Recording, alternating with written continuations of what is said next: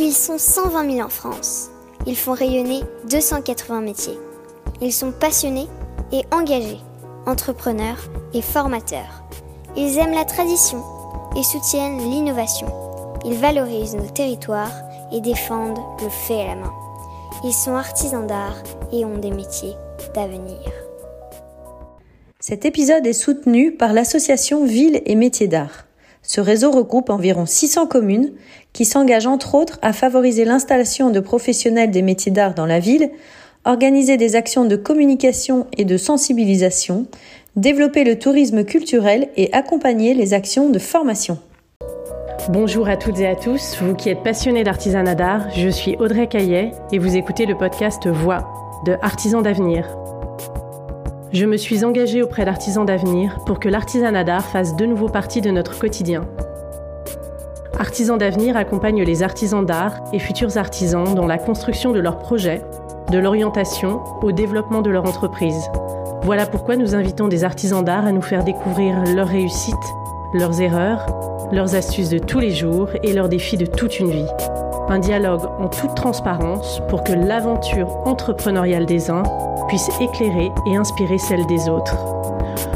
Pour vous inscrire à nos événements, pour suivre notre actualité, nos entretiens, nos témoignages écrits, nos ateliers de mentorat, abonnez-vous à nos pages Artisans d'Avenir sur Instagram, Facebook et LinkedIn.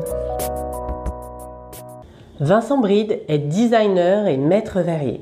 Il dompte la matière à chaud grâce à la technique traditionnelle du soufflage à la canne. Il nous invite dans son atelier du Cercle Vert à Brucieux, près de Lyon, le plus grand espace collaboratif de France, remarquable pour la qualité de sa recherche et développement. Au titre des nombreux prix dont Vincent est lauréat, figure celui des jeunes créateurs des ateliers d'art de France, ainsi que le trophée des trésors vivants de l'artisanat. Collectionnant les collaborations exceptionnelles, Vincent se désigne comme un faiseur de rêves qui conçoit des sculptures très en rondeur, souvent uniques, avec un rapport évident au corps humain. Cet artiste mécène nous raconte pourquoi il s'est engagé dans l'art verrier, il nous explique comment il pilote ses projets et souligne enfin l'importance de l'hypercréativité et des lieux mutualisés grâce à son association Hot Shop France. Très belle écoute. On va tout d'abord commencer à rembobiner le fil. Après ton bac, tu te diriges vers un B T S en design industriel, puis tu intègres l'École supérieure des arts décoratifs de Strasbourg, c'est bien ça ? C'est ça, exactement. À ce moment, tu découvres le verre et tu comprends que ce métier va changer ta vie. Quel a été le déclic ? Comment as-tu été initié ? Alors le déclic, en fait, effectivement, je suis rentré à l'École supérieure des arts décoratifs pour euh, a priori aborder la création euh, sur euh, d'une manière un peu plus large, parce que le design industriel c'est quand même très très serré, euh, très appliqué, et je me disais que en travaillant, euh, en étudiant le design euh, dans une école d'art, ça allait vraiment m'ouvrir sur plein de choses. Et euh, comme je suis rentré en deuxième année avec mon B T S, euh, je suis rentré dans une année où euh, il y avait beaucoup de transversalité. Euh, C'était l'année un peu où il fallait faire son choix euh, dans son orientation euh, finale. Donc j'ai pu euh, faire un trimestre dans l'atelier bois, un trimestre dans l'atelier verre et un trimestre dans l'atelier de design. Et donc euh, bah, j'ai été tellement passionné par, ce, par cette matière du verre. À l'époque, il y avait, euh, il y avait un enseignant qui venait de Québec, qui s'appelle Gilles Desaunier, qui animait un atelier et je suis tombé pile à ce moment-là. Au départ, je ne savais même pas qu'il y avait un atelier de verre, donc je, je, j'ignorais l'existence même du verre soufflé. Mes parents m'avaient jamais amené dans un atelier pour voir ça. Et quand j'ai vu ça, j'étais subjugué. C'était vraiment un coup de foudre et je me suis dit waouh, c'est ça qui est trop bien. Mais je m'étais quand même inscrit en design parce que c'était un petit peu la raison pour laquelle j'étais venu. Et puis en fait, bah, le design paraissait bien fade à côté de tout ça. Et, euh, et donc je me suis orienté. Donc en troisième année, je suis rentré dans l'atelier verre. Tu, tu poursuis avec un compagnonnage à travers le monde, puis tu assistes à un artiste américain euh, en atelier au Viaduc des Arts.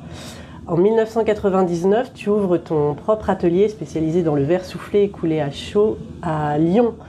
Euh, pourquoi as-tu souhaité te mettre à ton compte ? Bien parce que bah, ma première expérience donc avec Scott Slagerman à, au Viaduc des Arts à Paris, je me suis rendu compte que euh, même si j'avais pas la technique, j'avais pas le savoir-faire, euh, fallait que j'avance vers mon propre atelier. parce qu'en fait, le dernier, la, la dernière expérience que j'avais eue avant cette, euh, cette période d'assistant euh, avec Scott, euh, j'étais en République tchèque et euh, j'étais chez Peter Novotny, qui est quand même euh, le grand maître en République tchèque du verre soufflé. Et je lui ai dit, euh, parce que j'étais dans une logique de découvrir un peu les ateliers, de rencontrer les artistes euh, et un petit peu les personnalités du verre, je lui ai dit euh, « Est-ce que tu pourrais, toi qui connais bien Lino Tagliapietra, est-ce que tu pourrais me faire rentrer dans son atelier ?» Et euh, Peter, il me dit, à l'époque, c'était en quatre-vingt-quinze, il me dit euh, « Si tu veux progresser, ça sert à rien de visiter les ateliers, de regarder, euh, il faut pratiquer. » Et donc, euh, le meilleur conseil que je puisse te donner, c'est créer ton atelier. Donc ça, c'était en quatre-vingt-quinze et, euh, et j'ai gardé ça dans ma tête. Et en quatre-vingt-seize, de quatre-vingt-seize à quatre-vingt-dix-huit, j'étais l'assistant de Scott et, et puis je voyais bien comment il travaillait, même si effectivement, il avait des années d'expérience que je n'avais pas. Euh, je me disais, en fait, vu comment il fonctionne, euh, je me dis, il euh, y a bien des choses que je saurais faire. Donc, euh, du coup, ça, cette expérience-là, plus les, le conseil de Peter Novotny, je m'étais dit, bon, bah voilà, je vais créer mon atelier. Donc, j'ai été salarié pendant deux ans. Et puis après, bah, j'ai monté mon atelier en quatre-vingt-dix-neuf. Est-ce que tu, tu te considères comme un artiste ou comme, comme un artisan d'art? Eh bien, les deux. Les deux. Je suis artiste parce que je crée. Et je suis artisan parce que j'ai un savoir-faire et je travaille la matière.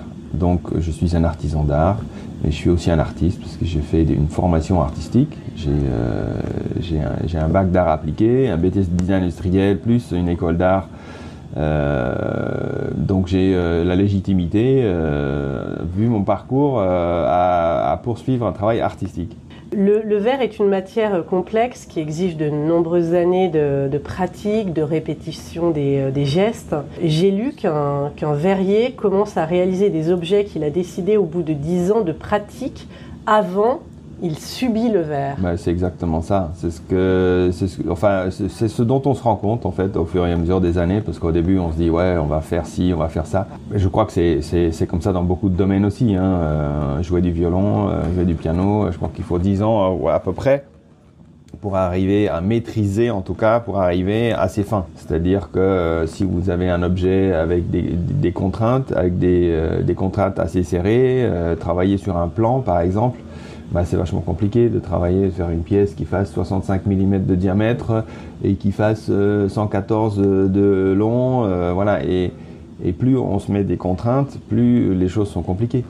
Donc au début, quand on démarre, bon, on ne se met pas trop de contraintes donc, euh, parce qu'on sait bien qu'on n'arrivera pas à les tenir. Et puis au bout de dix ans, on commence à, à arriver à les tenir. Quelles écoles d'enseignement sont reconnues en France ? Eh bien, dans le verre, euh, dans le verre chaud, en tout cas, euh, il y a trois écoles essentiellement. Il y a euh, donc l'école nationale qui se trouve à Isère, le lycée Jean Monnet, qui forme donc des C A P, des B M A et des D M A. Ensuite, il y a euh, le CERFAV euh, à Vannes-le-Châtel aussi et, euh, et l'école euh, à Sarrebourg, le lycée euh, L'Ambroise.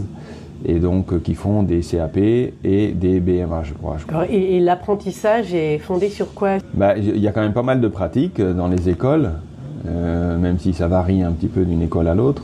Mais euh, il y a aussi bien évidemment de la théorie. Malheureusement, il y a très peu de, de création. Donc euh, c'est quand même vraiment une école, euh, et surtout le C A P, qui a comme objectif quand même de former des ouvriers qui vont travailler euh, dans les cristalleries. Je crois que les barèmes sont toujours un peu pilotés par le syndicat des cristalliers. Mais euh, je pense que c'est des choses qui sont en train de changer quand même parce qu'on se rend bien compte que ben, y a, les cristalleries euh, ne sont pas vraiment en train de se développer. Euh, ils ont plutôt, euh, depuis euh, quelques dizaines d'années, euh, ils ont plutôt réduit plutôt le, les effectifs. Euh, même s'il euh, y a des vagues un peu, mais... Euh, L'avenir aujourd'hui d'un jeune qui se lance dans cet apprentissage-là, il va arriver à s'en sortir si seulement euh, il devient un créateur. C'est-à-dire qu'un bon ouvrier, aujourd'hui, on en a moins besoin et le marché s'ouvre beaucoup plus sur la création. Donc il faut que les jeunes développent leur propre identité, euh, créent leurs pièces, qu'ils qu'ils les commercialisent. Donc euh, ils n'ont pas beaucoup de choix que de monter leur atelier quasiment, créer leur entreprise. Donc les, les, les recommandations que tu ferais à un jeune à l'orientation, c'est euh, c'est de faire son école et après de se spécialiser vers, vers du design, euh, vers bah, de la En créa. Fait, les jeunes, quand ils viennent ici, euh, quand ils sont en C A P, B M A et même D M A, euh, je leur dis qu'effectivement, euh, voilà, s'ils pouvaient euh, poursuivre avec des études artistiques, euh, ils auraient plus de chances de s'en sortir quand même. Euh, Vincent, je voulais savoir aussi comment euh, tu as fait évoluer ton, ton savoir-faire durant ton apprentissage et comment est-ce que tu le fais encore évoluer aujourd'hui? Ben, en fait, je le fais évoluer par la pratique d'abord. Euh, il y a bien évidemment la curiosité personnelle aussi qui me mène à, à faire des expérimentations. Donc on expérimente beaucoup dans mon atelier. Et euh, nos clients euh, sont également euh, une source d'inspiration, bien évidemment, parce qu'ils nous poussent à chaque fois à aller plus loin dans la technique. Comme on, on travaille quand même beaucoup pour des designers, pour des artistes euh, qui nous envoient des projets farfelus, puis on est un peu connu pour ça. On est un peu connu pour, euh, pour passer du temps à faire de la recherche et du développement, et donc amener des projets qui a priori sont impossibles, les amener vers du possible.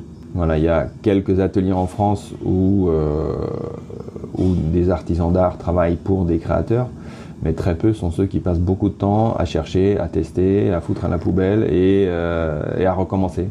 Donc il euh, y, a, y, a, y, a, y a un état d'esprit qui est un peu particulier dans mon atelier où euh, on fait, on fait beaucoup, de, beaucoup de recherche et développement. Cette recherche et développement, tu la, tu la finances toi ? Bah, souvent les clients ne sont pas prêts à le financer, donc euh, on le fait aussi parce que, bah, parce que, ça, parce que ça nous plaît, voilà. Et c'est sûr qu'on ne peut pas vendre toutes nos heures, les heures qu'on passe sur des projets, mais c'est ce qui fait notre atout. Et c'est ce qui fait que les gens viennent et reviennent. En deux mille dix-neuf, les, les gestes des métiers d'art verrier sont officiellement inscrits à l'inventaire du patrimoine culturel immatériel français. On, on a le sentiment que, que depuis des siècles, les, les conditions, les outils, les types de production ont en effet évolué. Les gestes se, se sont adaptés également, mais sans subir de, de modifications substantielles. Mmh. Euh, est-ce que ça veut dire que les gestes sont toujours les mêmes depuis, euh, depuis des années ? Est-ce qu'on est vraiment, on reste sur le geste initial ou est-ce qu'il y a une mécanisation? Alors déjà, on n'a aucune mécanisation. Je crois pouvoir dire qu'on ne révolutionne pas grand-chose quand même au niveau de la technique. Alors, euh, je pense qu'on euh, travaille toujours avec les mêmes outils que les Romains quasiment euh, il y a deux mille ans. Après, euh, on adapte à chaque fois des gestes en fonction des pièces qui sont à réaliser, bien évidemment. Donc, mais je veux dire... Euh, Quand on a fait euh, le Drinking Bird pour euh, Camille Henrot, par exemple, qui était exposé au Palais de Tokyo, euh, bah, il a fallu qu'on sorte euh, un bec en une pièce qui fasse deux mètres de long et qui ait une courbure euh, particulière. Donc du coup, on a fabriqué une structure métallique pour suspendre notre canne et ensuite, euh, on a pu donner la courbe en l'étirant vers le bas et ensuite sur le côté. Donc euh, après, on est toujours dans la bricole. On est toujours en train de préparer des outils spécifiques par projet, en fait. Voilà. Mais c'est ce qui, c'est ce qui fait que euh, bah, on est toujours dans, dans, la, dans la recherche, même de ce côté-là, quoi. Mais je ne dirais pas qu'on révolutionne les, euh, le geste. Est-ce que tu peux nous détailler les, les différentes étapes des gestes pour la fabrication ? Bah, ça commence généralement par euh, le cueillage, c'est-à-dire qu'avec notre canne qui est préalablement préchauffée, on va chercher de la matière première. Voilà. Ensuite, on introduit une bulle d'air et ensuite on laisse refroidir pour reprendre une couche de verre transparent par-dessus et ainsi de suite jusqu'à ce qu'on obtienne euh, la masse suffisante pour faire la pièce. Ensuite, on va développer en soufflant. On va retenir les parties qui ne sont pas à, à, à déformer pour gonfler celles qu'on veut affiner, par exemple. Donc c'est une gestion du chaud et du froid en permanence. On va réchauffer, on va refroidir, réchauffer, refroidir. Donc voilà, l'idée c'est de garder le plus chaud possible les parties qu'on veut déformer et refroidir celles qu'on veut moins déformer. Donc tu as différents états de matière.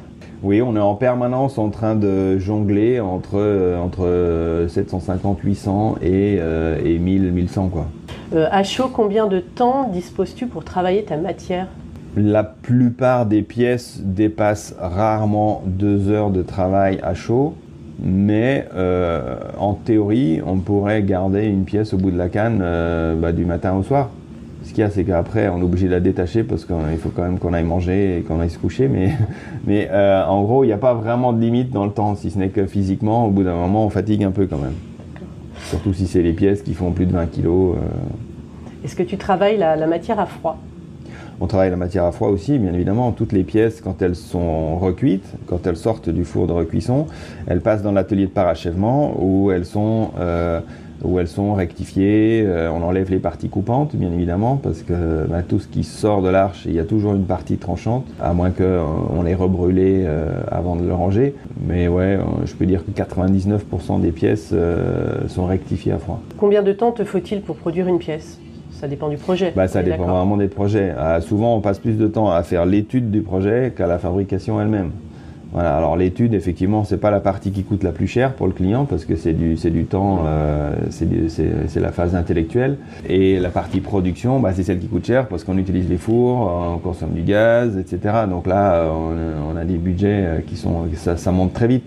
Donc il faut vraiment, euh, dans un projet, euh, quand on travaille pour un client, le préparer au maximum pour pas, pour pas que le budget explose.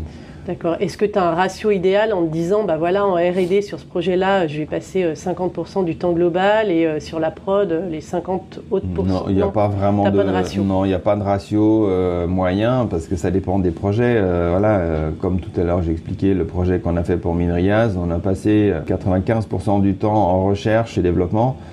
Et les cinq pour cent nous ont permis à la fin de comprendre comment il fallait les faire. Et puis après, on les a fait assez vite. Mais, euh, mais c'était une catastrophe financière, c'est sûr. Mais on est quand même très fiers de ce projet. Est-ce que tu utilises des, d'autres procédés? Donc toi, tu utilises la technique ancienne du, du, du soufflage à la canne. Oui. Est-ce que tu utilises la technique du chalumeau euh, ou... Euh, du découpage au jet d'eau, alors, par exemple? Généralement, euh, on, on aborde toutes les techniques euh, dans mon atelier, que ce soit, euh, la recti- que ce soit du, du chalumeau, que ce soit de la pâte de verre, ou que ce soit du, du, du casting, euh, du fusing, thermoformage. Après, quand j'ai pas la, quand j'ai pas les compétences, euh, bah, je fais appel à un confrère qui, lui, a les compétences pour qu'il vienne euh, nous donner un coup de main sur ce projet-là. Voilà. Mais en gros, euh, quand on est un centre de recherche et développement comme nous, euh, on peut pas, on peut pas dire euh, on fait pas. Si vraiment euh, on n'est pas équipé pour, si vraiment on n'a pas les compétences, eh bien on se débrouille pour orienter nos clients vers une personne qui sait. Et euh, en gros, on a toujours une réponse à donner aux clients, quoi. Est-ce que tes créations intègrent d'autres matériaux parfois ? Oui, souvent, je travaille beaucoup avec des structures métalliques, par exemple, surtout quand on est dans le monumental, parce que le verre en monumental euh, est quand même, euh, c'est quand même compliqué, surtout quand on fait des installations en extérieur. C'est vrai que le métal, pour ça, est un matériau assez génial, surtout que j'ai une école à côté de chez moi euh, où les, les jeunes apprennent à travailler le métal, euh, la ferronnerie. Euh, Et dès que j'ai un projet, bah, je fais appel à eux et je leur demande un peu conseil. Euh, et soit ils nous fournissent la matière première et on transforme ici dans l'atelier, soit je délègue et c'est les élèves qui le font. L'argent, tu, tu le mélanges aussi avec le verre ? Alors effectivement, j'ai beaucoup de créations qui intègrent de l'argenture, euh, mais ça c'est un, projet, c'est un procédé de miroitier, effectivement. C'est, c'est un peu ta marque de fabrique, t'es le seul à faire ça ? Alors je ne suis pas le seul à faire ça, moi j'ai commencé à faire ça euh, dans les années deux mille.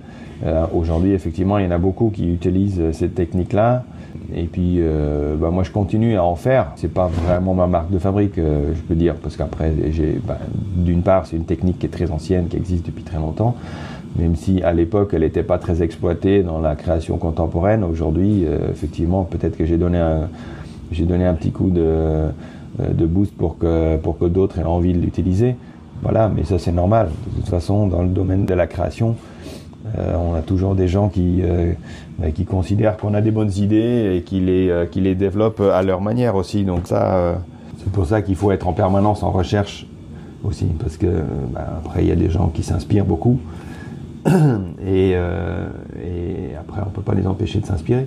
Ouais, je, je, je me demandais d'ailleurs si tu, enfin, en parlant de marque de fabrique, si tu as une spécificité propre, si tu développes euh, euh, quelque chose de particulier qui t'est propre, est-ce que tu peux, euh, est-ce que tu peux le breveter ?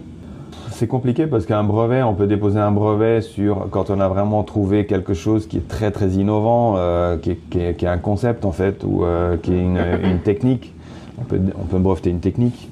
Dans le verre soufflé, je vois pas bien ce qu'on pourrait déposer dans ce domaine-là. Après, on peut déposer une forme, euh, on peut déposer un modèle. Ça, je l'ai fait au début parce que j'avais conçu des lampes euh, et des verres euh, qui étaient, euh, qui étaient euh, issus un petit peu de mon, de mon parcours de design, que je pensais euh, produire un petit peu en, en petite série. Euh, j'avais déposé du coup un modèle de verre et un modèle de lampe, mais en fait, euh, je trouve que ça ne sert pas à grand chose parce que déjà, refaire des verres en série, euh, d'une part, ça ne m'intéresse pas vraiment. Et puis, c'est euh, vrai qu'il euh, y a eu tellement de communication autour de ces créations-là que après, euh, les gens, ils savent que c'est moi qui les ai faits et quand ils, ont, quand ils veulent m'en commander, bah, ils viennent et je leur en fais à la demande. Mais j'en ai jamais en stock. Voilà. Du coup, là, ça fait quoi, une dizaine d'années, dix quinze ans, où je fais que des pièces à la commande. Il n'y a pas de pièces, en, quasiment pas de pièces en stock. Et, et, est-ce que tu as une, tu as une, une archivothèque, une bibliothèque? Est-ce que, euh, est-ce que tu prends des photos de toutes euh, tes créations anciennes, Alors, nouvelles? Est-ce que tu les répertories avec euh, des fiches techniques euh... Non, pas vraiment de manière très ordonnée. J'ai, euh, enfin, la plupart de mes créations sont quand même photographiées. Donc je fais, je fais travailler un, un vrai photographe, euh, un très bon photographe euh, là-dessus, qui s'appelle Eric Saillet, qui me suit depuis euh, que j'ai créé mon entreprise quasiment. Et, euh, et donc, euh, donc oui, quand il y a des créations qui sont importantes, euh, bah, je les fais photographier parce que bah, il faut quand même communiquer. Euh, et dans le monde aujourd'hui, si on si on n'a pas des visuels de, de nos réalisations, on n'existe pas. Toutes les créations ne sont pas photographiées, mais la plupart quand même. Est-ce que tu peux nous expliquer euh, techniquement comment tu obtiens ta coloration ? Alors les colorations, bah, y a différentes, y a différentes techniques de coloration, euh, c'est assez large en fait. On a des colorations, euh, la plupart des colorations en uniforme en tout cas euh, sont faites avec du verre en ballotte. C'est-à-dire c'est du verre qui est teinté dans la masse, qu'on met à préchauffer le matin dans le four de recuisson. C'est-à-dire le four de recuisson le matin il est froid. On prépare des morceaux de verre de couleur en fonction de la quantité de verre nécessaire, du dosage, de la couleur. On les prépare dans le four de recuisson, on monte en température, généralement ça, à peu près, ça met à peu près une heure pour monter en température, et du coup les morceaux de verre ils sont préchauffés à cinq cents degrés. Ensuite avec un petit morceau de verre sur la canne, on vient coller le morceau de verre de couleur. On ramène le morceau de cinq cents degrés à mille degrés, on introduit une bulle d'air dans la matière qui est du coup molle, et après c'est le même procédé que tout à l'heure, c'est-à-dire on laisse refroidir pour que le verre soit dur, on replonge dans le four pour recouvrir d'une couche de verre transparent et ainsi de suite jusqu'à ce qu'on ait de la masse pour souffler. Donc ça c'est la coloration unie. Après euh, on peut aussi faire des colorations en surface, c'est-à-dire qu'on utilise euh, bah, les mêmes ballottes mais qui sont concassées, donc on a différentes granulométries, euh, donc ça va de, de, de, de vrais cailloux euh, jusqu'à de la poudre. Et donc ça c'est les colorations qu'on fait souvent en partie extérieure, c'est-à-dire qu'on va chercher notre verre transparent dans le four de fusion. Et pendant que le verre est quand même très très chaud, on va le rouler dans la poudre ou dans les grains de verre de couleur. Et donc les grains, ils vont se fixer euh, sur la paroi extérieure et ça va fusionner en réchauffant. Donc ça, on, a, on est plutôt sur une coloration qui est légèrement granuleuse quand on est en poudre, à vraiment des points quand on travaille avec des grains. Est-ce qu'un souffleur de verre doit obligatoirement travailler en équipe lorsqu'il pratique la technique du verre soufflé ? Ouais, euh, je dirais oui. Parce qu'il y a quand même très peu de, de possibilités quand on travaille tout seul. On est très handicapé quand on travaille tout seul. Donc euh, il y en a qui arrivent après quelques années d'expérience avec beaucoup d'adresse, mais c'est quand même, euh, c'est quand même conseillé d'avoir, euh, d'avoir un assistant, sinon on est très limité. Voilà, et c'est vrai que quand on travaille sur des très grosses pièces, comme nous on a l'habitude de faire, euh, là on a souvent une équipe de trois quatre personnes minimum. D'accord. Et l'atelier est organisé en place, chacun a son... Chacun a son, sa, rôle, son rôle, chacun ça, effectivement sait ce qu'il a à faire et euh, on n'a quasiment pas besoin de se parler parce qu'il euh, y a une, une espèce de chorégraphie et une complicité qui fait que chacun sait quand il doit intervenir, et cetera. Donc vous vous connaissez très bien? Bah, déjà, oui, on se connaît bien, mais même quand, si on ne se connaît pas forcément très bien, euh, voilà, on, avant de démarrer une pièce, on répartit les tâches. Donc chacun sait quand même ce qu'il a à faire. Et il sait que quand le verrier se lève euh, et qu'il soulève sa canne, c'est pour aller réchauffer, donc euh, il faut ouvrir les portes, et cetera. Parlons ensuite modèle d'entreprise. Oui. Est-ce qu'on peut euh, parler de la cartographie du, euh, du marché? Aujourd'hui, le, le, le marché du verre, il est réparti comment? Quelles sont les euh, catégories d'entreprises qui constituent ce marché? On parlait tout à l'heure des entreprises de cristal, des cristaleries, oui. qui sont en général des P M E. Je crois que la plupart, c'est les, toutes, c'est les, c'est les entreprises individuelles, c'est les micro-entreprises, euh, c'est des personnes seules euh, qui, euh, qui créent leur entreprise. Il y a quelques, quelques U R L ou S A R L, euh, mais la, la, je pense que la grande majorité, oui, c'est des, c'est des gens qui sont en nom propre. Qui ont euh, elles-mêmes leur propre atelier ou pas? Ben, en fait, la plupart, euh, en tout cas dans le domaine du verre chaud, euh, il y a très peu d'ateliers de verre soufflé, en tout cas en France. Donc la plupart, quand ils ont un atelier, ils disposent plutôt d'outils pour faire du travail à froid, c'est-à-dire de la découpe, du ponçage, du polissage, de la gravure, des choses comme ça. Et tout ce qui est production à chaud, euh, ils vont plutôt se rapprocher de gens euh, qui ont un atelier, mais qui, dans certaines périodes, euh, ben, n'ont pas forcément besoin de produire, et du coup, ils peuvent louer des ateliers euh, externes. C'est un petit peu pour ça aussi qu'on euh, a un grand atelier, parce qu'on a plusieurs postes de travail et ça nous permet d'accueillir ceux qui n'ont pas forcément d'atelier de, de production à chaud. Tout à l'heure, on parlait de formation. Il y a combien de personnes qui sortent de l'école euh, chaque en année? En France, ouais. Une cinquantaine, cinquante, soixante. On a quelques-unes qui sont embauchées dans les cristalleries, euh, mais la plupart se retrouvent un peu sur le carreau quand même, parce que les petites entreprises, les entreprises individuelles, elles n'embauchent pas beaucoup. Donc, euh, nous, ça nous arrive d'embaucher de temps en temps, parce qu'on est plutôt euh, on est plutôt en croissance, même si avec euh, le confinement, tout ça, avec la crise du corona, on est un petit peu, on stagne un peu, mais euh, on a une tendance quand même à évoluer. Et est-ce que tu as constaté qu'il y a beaucoup de personnes qui se reconvertissent aussi dans ce, ce métier, qui viennent de l'extérieur? Ouais.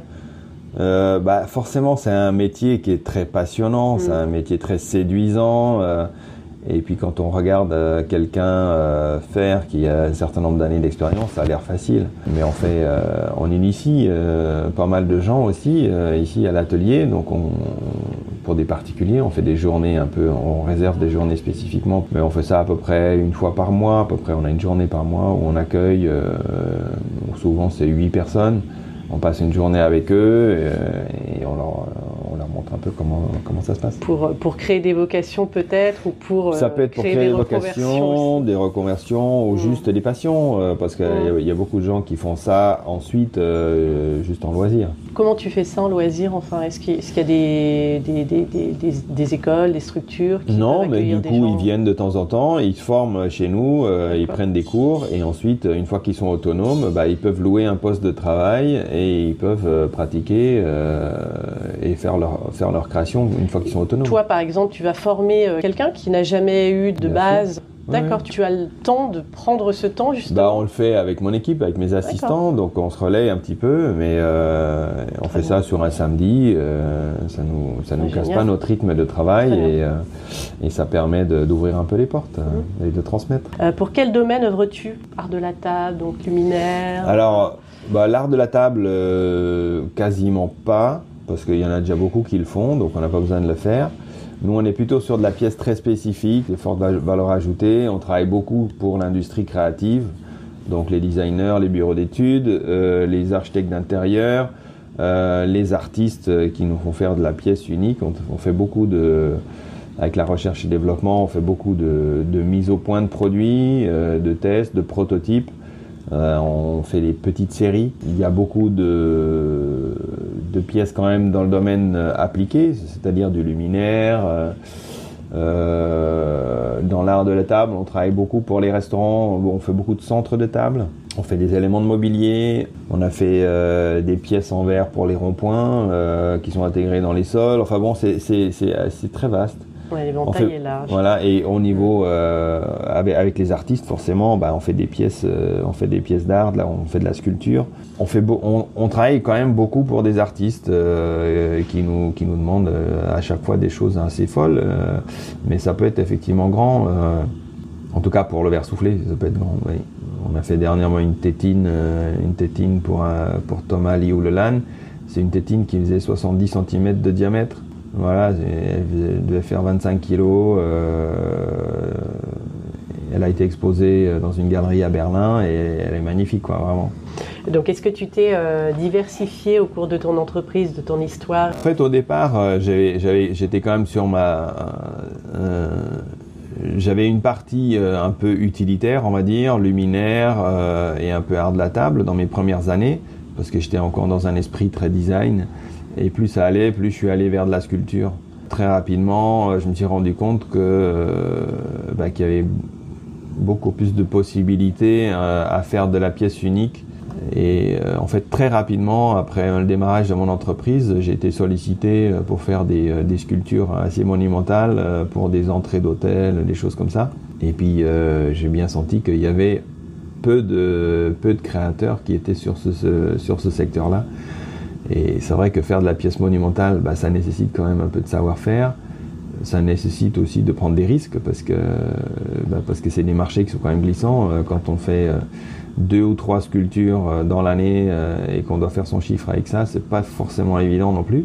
Mais j'ai eu beaucoup de chance, je crois aussi, d'avoir des, des collectionneurs, des, des commandes sur des pièces monumentales qui, dans certains cas, effectivement, m'ont permis de faire mon chiffre en deux ou trois sculptures sur l'année, quoi. Comment est-ce que tu t'es fait connaître ? À force de communication, le bouche à oreille. Bah, je pense que la communication, elle est très importante. Donc, euh, quand j'ai démarré mon atelier dans le Vieux-Lyon, euh, bah, déjà, c'était le seul atelier dans Lyon. Et, euh, et puis, il y, bah, y a toujours... Enfin, aujourd'hui, je suis le seul atelier dans le Rhône. Mais euh, effectivement, c'est... Euh, J'avais, j'avais quand même une place de choix, parce que j'étais sur la zone piétonne euh, dans le Vieux-Lyon, donc j'avais deux cents personnes qui passaient euh, tous les jours dans mon atelier. Tu avais une visibilité importante. Voilà, mmh. La mairie aussi m'a beaucoup aidé, euh, donc ils étaient très, très contents d'avoir une activité comme ça dans le Vieux-Lyon, parce que c'est vrai que ça attirait quand même beaucoup de monde. Donc euh, ils m'ont beaucoup euh, aidé à communiquer avec les journalistes aussi, et euh, forcément euh, c'est très difficile si on est dans un coin reculé, qu'on n'a pas de contact, euh, si on n'a pas de si, euh, voilà, s'il n'y a pas de visibilité, s'il n'y a pas de passage, euh, c'est quand même compliqué. La règle du commerce euh, avec les, euh, les, trois, euh, les trois points principaux, l'implantation, euh, l'implantation, l'implantation, voilà, l'emplacement, euh, c'est, c'est ce qu'il y a de plus important. Quand vous avez un bon emplacement, euh, bah, vous avez déjà un, un bon pied, euh, enfin une bonne chance de réussir. Ça a été très très aidant, quoi. Euh, maintenant, il y a les réseaux sociaux euh, qui sont aussi euh, un vecteur qui permet de communiquer facilement, même si on est, euh, on vit dans une grotte, quoi. C'est toi qui, qui t'occupes de cette, cette partie-là? Oh, oui, aussi. Qui la développe? Oui, ouais. Bah, en fait, quand on est créateur, quand on, est, quand on a une petite entreprise, euh, bah, on est obligé de tout faire.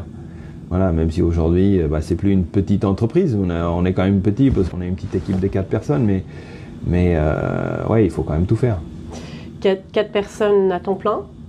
Alors on a, euh, oui, euh, on est trois à temps plein. On a une personne en formation qui fait, on va dire, euh, allez, un trois quarts temps euh, à l'atelier quand même. On a parlé ensemble de, de, de positionnement. Tu as plus ou moins répondu à ma question. Je dirais, quelle est aujourd'hui ta stratégie pour vivre de ce métier? Quel positionnement? euh, Tu parlais de pièces euh, monumentales, de, de, de création, créativité. Euh, c'est ça aujourd'hui le socle. Bah, en fait, ça clé. Permet de surprendre aussi. Quand on, fait des, quand on fait de la création, on fait des créations importantes et qu'on communique dessus, on arrive à surprendre les gens. Et je pense que c'est ça qu'ils attendent aussi.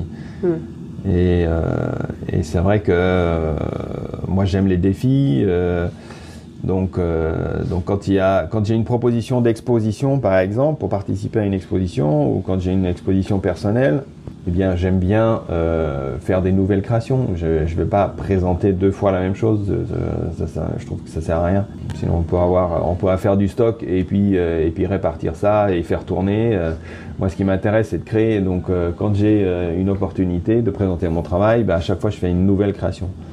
Voilà, quand j'ai fait, euh, il y a quelques années, une expo euh, chez euh, Paola Lombroso à Paris, euh, ben, euh, j'ai, j'ai visité sa galerie. Les murs étaient euh, couleur guimauve. Et ben, du coup, j'ai fait, j'ai fait euh, toute une série de gourmandises. Là, j'ai, j'ai été invité à participer à une exposition dans une chapelle, et ben j'ai, j'ai travaillé sur, euh, sur le champ euh, religieux.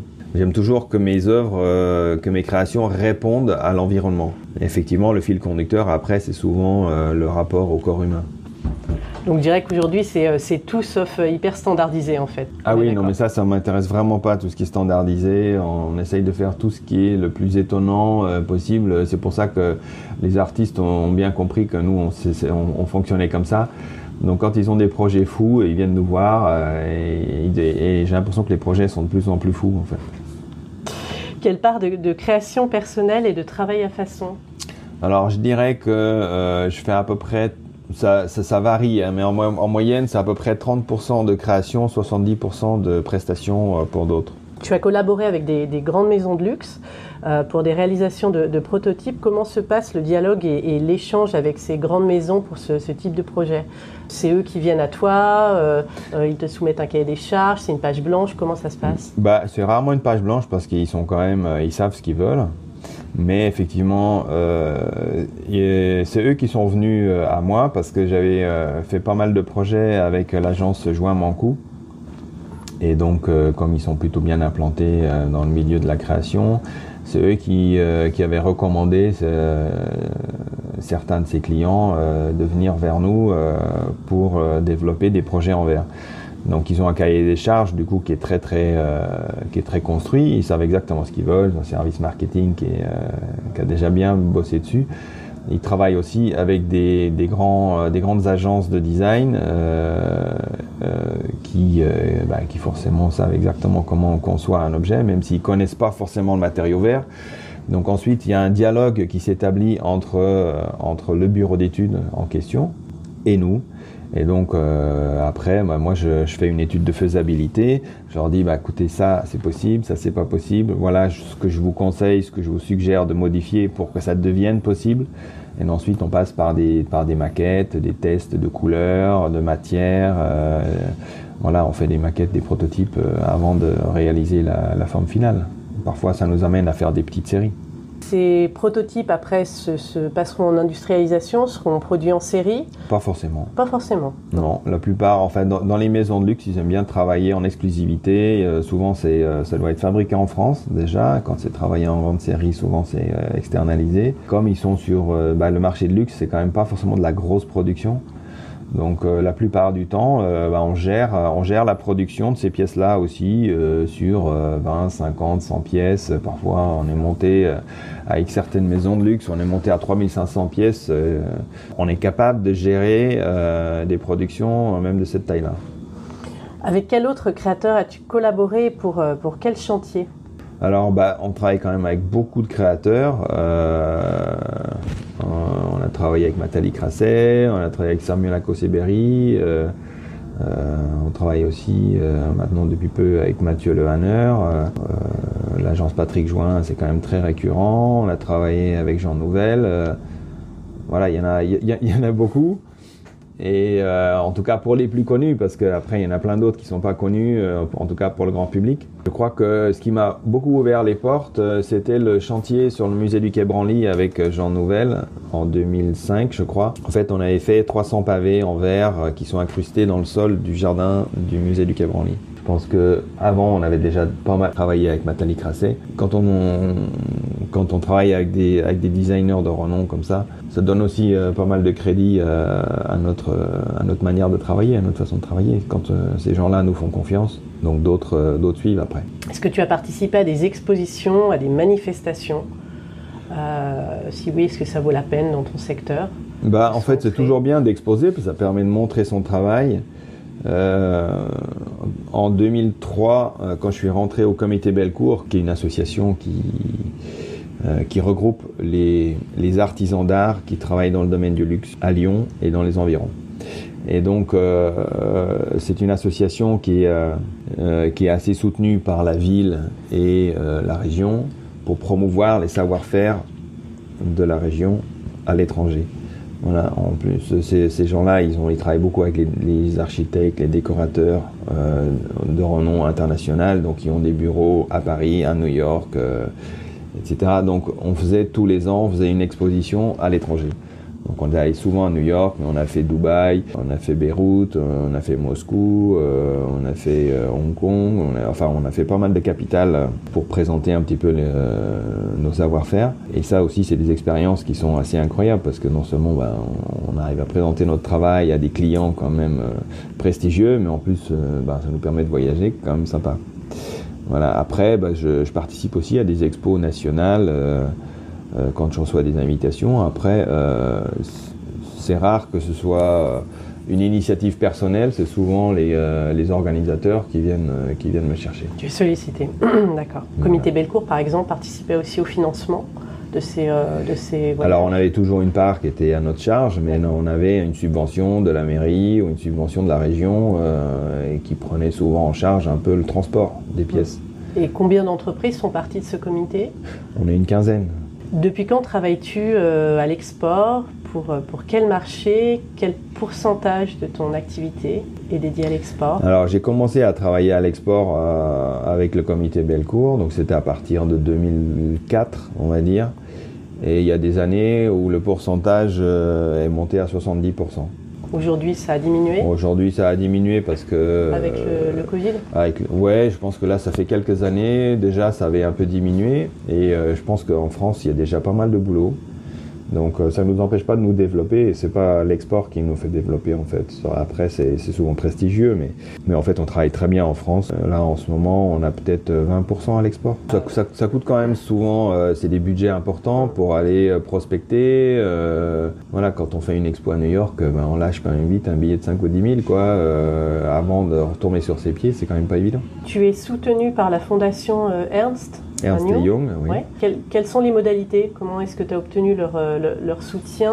Quel est le type de soutien? C'est un soutien financier? Pendant combien de temps? J'ai présenté mon travail à la fondation Ernst et Young, qui était en, en recherche de projets à soutenir.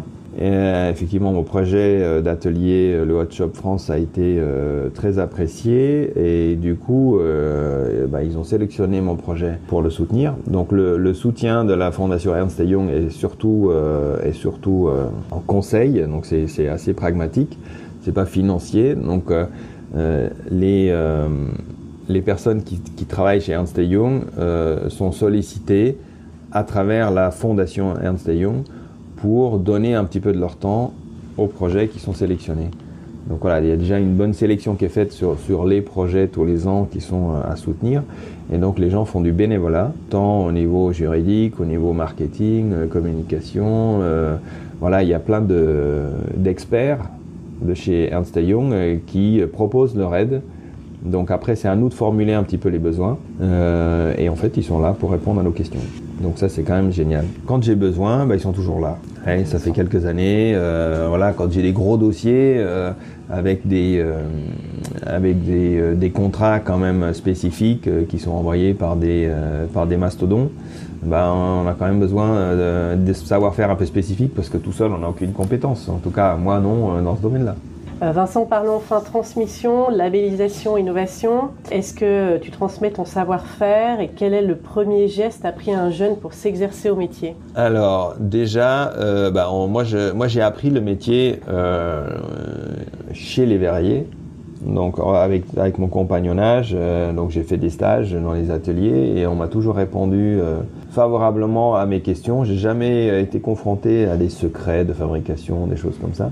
Donc du coup, moi je reproduis le même schéma avec les jeunes que j'accueille ici. On a toujours euh, quasiment un ou deux stagiaires euh, qui, euh, qui intègrent l'équipe à l'atelier. Donc on les accompagne, on les conseille, euh, ils voient comment on travaille, euh, on, les, on les soutient aussi un peu dans leurs projets personnels. On leur donne toujours un petit peu de temps pour qu'ils fassent leur leur propre démarche, leur propre projet. Voilà, après, bah, c'est observer. Euh, le premier geste, euh, ça passe par euh, regarder comment, co comment fonctionne une équipe. Tout est, tout est, tout est dans l'observation au départ. Voilà. Moi, le premier stage que j'ai fait, euh, euh, le verrier n'était pas vraiment, on va dire, chaud pour, euh, pour m'accueillir parce que je ne savais rien faire. Et euh, il me dit, mais qu'est-ce que tu veux que je te prenne en stage? Tu ne sais rien faire. Je dis, mais c'est pas grave, je me mettrai dans un coin, je regarde. Et puis tous les jours, en fait, euh, bah, je, je m'approchais un petit peu, je voyais bien qu'il avait besoin de mouiller son journal, je mouillais le journal, je voyais qu'il avait besoin d'ouvrir la porte, j'ouvrais la porte, Et puis petit à petit, comme ça, hop, je savais faire de plus en plus de choses. Et je crois que l'apprentissage, ça se fait comme ça. Pardon. Savoir euh, bah, de quoi le verrier a besoin à tel moment, et puis de répondre, euh, de répondre présent. Tu es en cours de labellisation E P V? Pas du tout. Tu as terminé? Tu as finalisé? Non, pas du tout. Non, pas du tout, non. Non, tu... j'ai démarré le dossier, effectivement, donc on peut dire que je suis en cours. J'ai démarré le dossier il y a six ans, je crois, et euh, il est toujours euh, quelque toujours part ouvert. Sur le bureau. Euh, mais en fait, euh, je suis pas sûr d'avoir bien... Euh, saisi l'importance de ce genre de trucs, que ce soit E P V, M O F. C'est des, euh, c'est des labellisations qui donnent du crédit euh, à la personne par rapport à son savoir-faire, et cetera. Et en fait, euh, on n'en a pas vraiment besoin parce qu'on euh, n'est pas très nombreux sur le, sur le secteur. Euh, les gens euh, avec qui on a travaillé, ils savent comment on travaille. Ils nous recommandent auprès des autres, donc euh, en fait, ils font le boulot euh, à notre place, quoi. Pour nous, le meilleur vecteur de communication, euh, c'est pas, euh, c'est pas les galons qu'on va porter sur notre veste, c'est euh, c'est le, c'est le, c'est le bouche à oreille. Quand on fait bien son travail, bah, souvent les clients sont contents. Et puis, euh, bah, s'ils sont contents, bah, ils, ils vous recommandent auprès des autres. Et c'est comme ça qu'on arrive à se développer. J'ai travaillé pendant, enfin, je me suis développé pendant dix ans quasiment euh, sans mettre à jour mon site internet. Donc euh, là, il, est, il a été mis à jour il y a deux ans, mais c'est pareil, depuis deux ans, je m'en suis pas occupé. Mais ça ne nous empêche pas de, de, de grandir. De grandir. Est-ce qu'il y a une législation à respecter euh, en termes de normes environnementales dans ton métier? Bah, en fait, on a des, des, des réglementations sur les fours par rapport à la puissance, et cetera. Il faut des contrôles de flammes. Euh, Voilà, donc il y, y, y a toute une réglementation technique. Ensuite, il euh, y a une réglementation sanitaire, enfin bon, euh, tout ce qui concerne les entreprises, mais par rapport au verre lui-même, euh, pas spécifiquement. Voilà, le verre en lui-même, il euh, y a très peu de, de voies dans, la, dans le recyclage, euh, et ça, on le regrette vraiment, parce que les, entre, les, les industriels euh, qui recyclent le verre, euh, ils n'ont pas compris que no, notre verre était parfaitement recyclable et qu'ils pouvaient s'en servir pour fabriquer des bouteilles et des trucs comme ça. Voilà, ce qu'il faut juste, c'est qu'ils le broient euh, comme ils le font avec les autres verres. Donc le, le, le verre n'est pas recyclable à l'infini? Ah bah si, ça dépend, le verre ça dépend du verre. Le verre l'est. Non, non, le verre est complètement recyclable à, à, à l'infini. Nous, on pourrait recycler notre verre et on le fait euh, en, en, en partie aussi. Donc, euh, on a, on a des, quand on a des projets euh, dans lesquels on peut le faire, on, on réinjecte notre, euh, notre verre usagé. Mais on a beaucoup de clients qui veulent, euh, qui veulent un verre qui soit parfaitement clair, parfaitement pur, euh, sans bulles, sans traces, et cetera. Donc, du coup, euh, bah, pour cela, bah, on va utiliser du verre pur. On va D'accord, parce qu'un verre qui est recyclé, réutilisé, va, va avoir des petites... Euh, bah alors, on arrive à recycler une partie du verre transparent, mais on le trie les morceaux. C'est-à-dire, on prend les morceaux qui sont propres, qui sont, euh, qui a pas de, où il n'y a pas de couleur dedans, où il n'y a pas de traces, pas de bulles, enfin, euh, pas, de, pas de traces de fer, parce qu'il euh, y a des traces qui peuvent rester un petit peu de la canne. Euh, pas de poussière, donc euh, on arrive à recycler... Euh, on va dire euh, dix à quinze pour cent euh, et le reste, le reste euh, bah, y a de la couleur dedans et du coup on est obligé de, de le jeter. Voilà. Mais euh, théoriquement ça pourrait être recyclé euh, et euh, nous on attend que les industriels se mobilisent euh, pour, euh, bah, pour récolter cette matière première quand même. Que fais-tu de tes pièces jugées non conformes? On les casse, on les détruit. Bah, j'ai un atelier de six cents mètres carrés mais... Euh, j'ai bien envie de pouvoir bouger encore dedans parce qu'on en, on en, on a beaucoup de déchets. Une pièce jugée non conforme, c'est une pièce euh, qui, euh, qui va présenter des défauts de matière, des défauts de forme. Bah, ça dépend de l'exigence euh, du client. client. Donc euh, quand on travaille pour des grandes maisons de luxe, effectivement, euh, l'exigence le, est quand même euh, supérieure à la moyenne. Donc euh, on, a des, on a des tolérances sur la taille des bulles, nombre de bulles. Après, quand, euh, bah, quand on travaille sur des créations personnelles, ça dépend de sa propre exigence. Il y a des gens qui euh, se satisferont euh, très rapidement euh, dès que c'est à peu près. Euh, personnellement, j'ai beaucoup de mal avec ça, donc moi, je, euh, oui, je suis assez exigeant sur mes créations. Pour, euh, pour cet atelier de six cents mètres carrés, est-ce que tu as obtenu des, des, des aides du département pour le bâti, pour les, oui. pour les équipements? Oui, en fait, euh, je suis sur une zone ici qui est soutenue, donc... Euh, par un dispositif qui s'appelle l'aide à l'investissement des entreprises. Donc le département du Rhône m'a financé trente pour cent du bâtiment et trente pour cent d'une partie de l'équipement que j'avais pas encore à l'époque et que j'ai investi après. Donc euh, oui, c'est une aide qui est, qui est très importante. Je ne sais pas si ça existe encore aujourd'hui, je crois pas. Mais euh, moi j'ai pu en profiter en tout cas et c'était très très, euh, très important dans le développement de l'entreprise. Aujourd'hui, un, un, un client que tu as est un client euh, acquis ou pas? Est-ce que tu as encore besoin de bah, te Tout dépend connaître. Si on fait bien notre travail ou pas. Euh, on a des clients acquis parce qu'ils savent comment on bosse euh, et euh, ils savent qu'ils ne trouveront pas ça ailleurs. Après, il euh, y a des clients où c'est du one-shot. Hein, euh, on ne travaille pas que avec des, avec des professionnels euh, qui, qui, qui ont une production avec du verre euh, récurrente. On travaille aussi pour des particuliers qui, euh, bah, qui parfois euh, ont cassé un truc chez eux ou dans la cage d'escalier euh, et euh, il faut réparer ça. Euh, donc euh, du coup, bah, on fait la réparation et puis on attend qu'ils cassent un, un nouveau truc. Mais... mais le particulier, ça représente quel pourcentage de ton, de ton chiffre d'affaires à peu oh, près? On va dire dix pour cent. On, on parlait tout à l'heure de, de, de communication, Instagram, euh, référencement Internet. Euh, j'ai vu que tu étais présent sur euh, deux plateformes qui sont Ooze et Duodessi. Je ne suis pas très investi dans ces domaines-là parce que, parce que je, les, je, les, je les ai un peu sous-estimés. Mais effectivement, Duodessi, c'est une, c'est une super plateforme qui, euh, qui, est une, qui est une initiative assez géniale euh, que je recommande vraiment parce que c'est vraiment euh, un bel outil de valorisation et de mise en lien euh, entre les créateurs et les personnes qui cherchent euh, des créateurs. Ouais. Oui, c'est, un, c'est, une, c'est une, super, une super plateforme ça. Alors Ooze, je, je, j'y suis un petit peu moins, euh, euh, et puis ça doit faire très longtemps que j'étais dessus. Et sincèrement, je ne saurais pas trop me prononcer là-dessus, mais Duodessi, oui, j'aime beaucoup.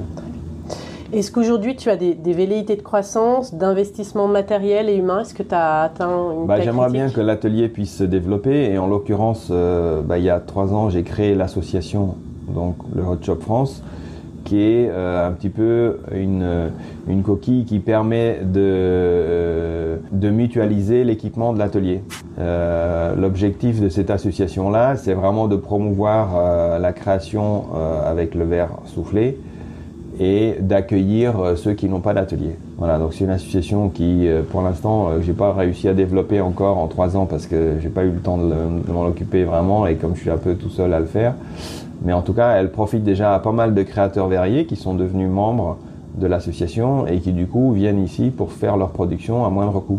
Tu accueilles combien de personnes à peu près par euh, an? Bon, on a une, euh, peut-être une cinquantaine. Une cinquantaine de, de personnes qui ont besoin de produire leurs pièces. Et en fait, euh, voilà, quand euh, la location d'un atelier euh, de verre soufflé coûte en moyenne trois cents euros euh, ou quatre cents euros la journée, nous, ici, on propose des locations à partir de cent euros. Donc, ça, c'est vraiment une, une mission euh, de mécénat. Euh, donc, euh, ça couvre en gros à peine les frais, quoi. Mais ça permet surtout de, de créer une synergie euh, entre les verriers, les professionnels, d'accueillir aussi les gens de l'extérieur qui ont des projets et de les mettre en commun ici euh, avec, euh, avec des professionnels du verre. Quel est ton projet en cours ? Eh bien, le Hot Shop est toujours un projet en cours, donc mmh. euh, l'association, euh, pour moi, c'est quelque chose qui est très important. Euh, mais en termes de création, euh, là, je, je, je travaille sur des projets plutôt de création monumentale euh, en extérieur. Voilà, j'ai envie de développer plutôt ça en ce moment, donc euh, je me focalise pas mal là-dessus. Et, euh, et la question de la fin, Vincent, euh, à quand un salon des métiers d'art à Lyon? J'ai vu que tu travaillais aussi activement le projet. Et bah, en fait, euh, voilà, c'est un projet qui est en cours. Donc, euh, donc avec des amis et des professionnels du verre, on a, euh, on a initié un projet de salon euh, des métiers d'art euh, et de l'excellence euh, qui normalement devrait voir le jour au mois de mai deux mille vingt-deux. Donc là, on est en recherche de, de financement. On a des généraux donateurs euh, qui nous ont soutenus. Euh, et merci d'ailleurs. Euh, sur ce projet-là. Donc pour l'instant, on a atteint un premier palier qui nous permet de louer le bâtiment. Donc ça, c'est déjà une bonne chose. Et puis maintenant, on a encore, euh, on a encore un petit peu de sous à chercher pour euh, arriver à organiser tout ça euh, avec, euh, avec tout ce que ça comprend. Mais on a, on a obtenu cinq mille euros. Il nous faut en gros quinze mille euros. Avis aux, gé- aux généreux donateurs. Avis aux généreux de- donateurs qui sont euh, largement récompensés. Ah, tu peux me rappeler le nom du... Alors, du le salon, salon s'appelle projet. Mirabilia Lyon. Très bien, voilà. Mirabilia Lyon. Parfait. Merci beaucoup, Vincent, pour cet échange. Merci, Audrey.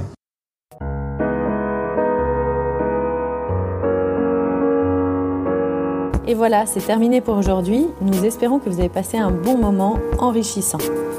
Si vous voulez nous aider à faire découvrir le podcast et si vous pensez qu'il est nécessaire de faire connaître les parcours des artisans d'art et de leurs entreprises, parler de nous autour de vous. Et s'il vous reste maintenant encore trente petites secondes, notez ce podcast avec cinq étoiles sur la plateforme d'écoute que vous utilisez. Merci et à bientôt pour un nouvel épisode.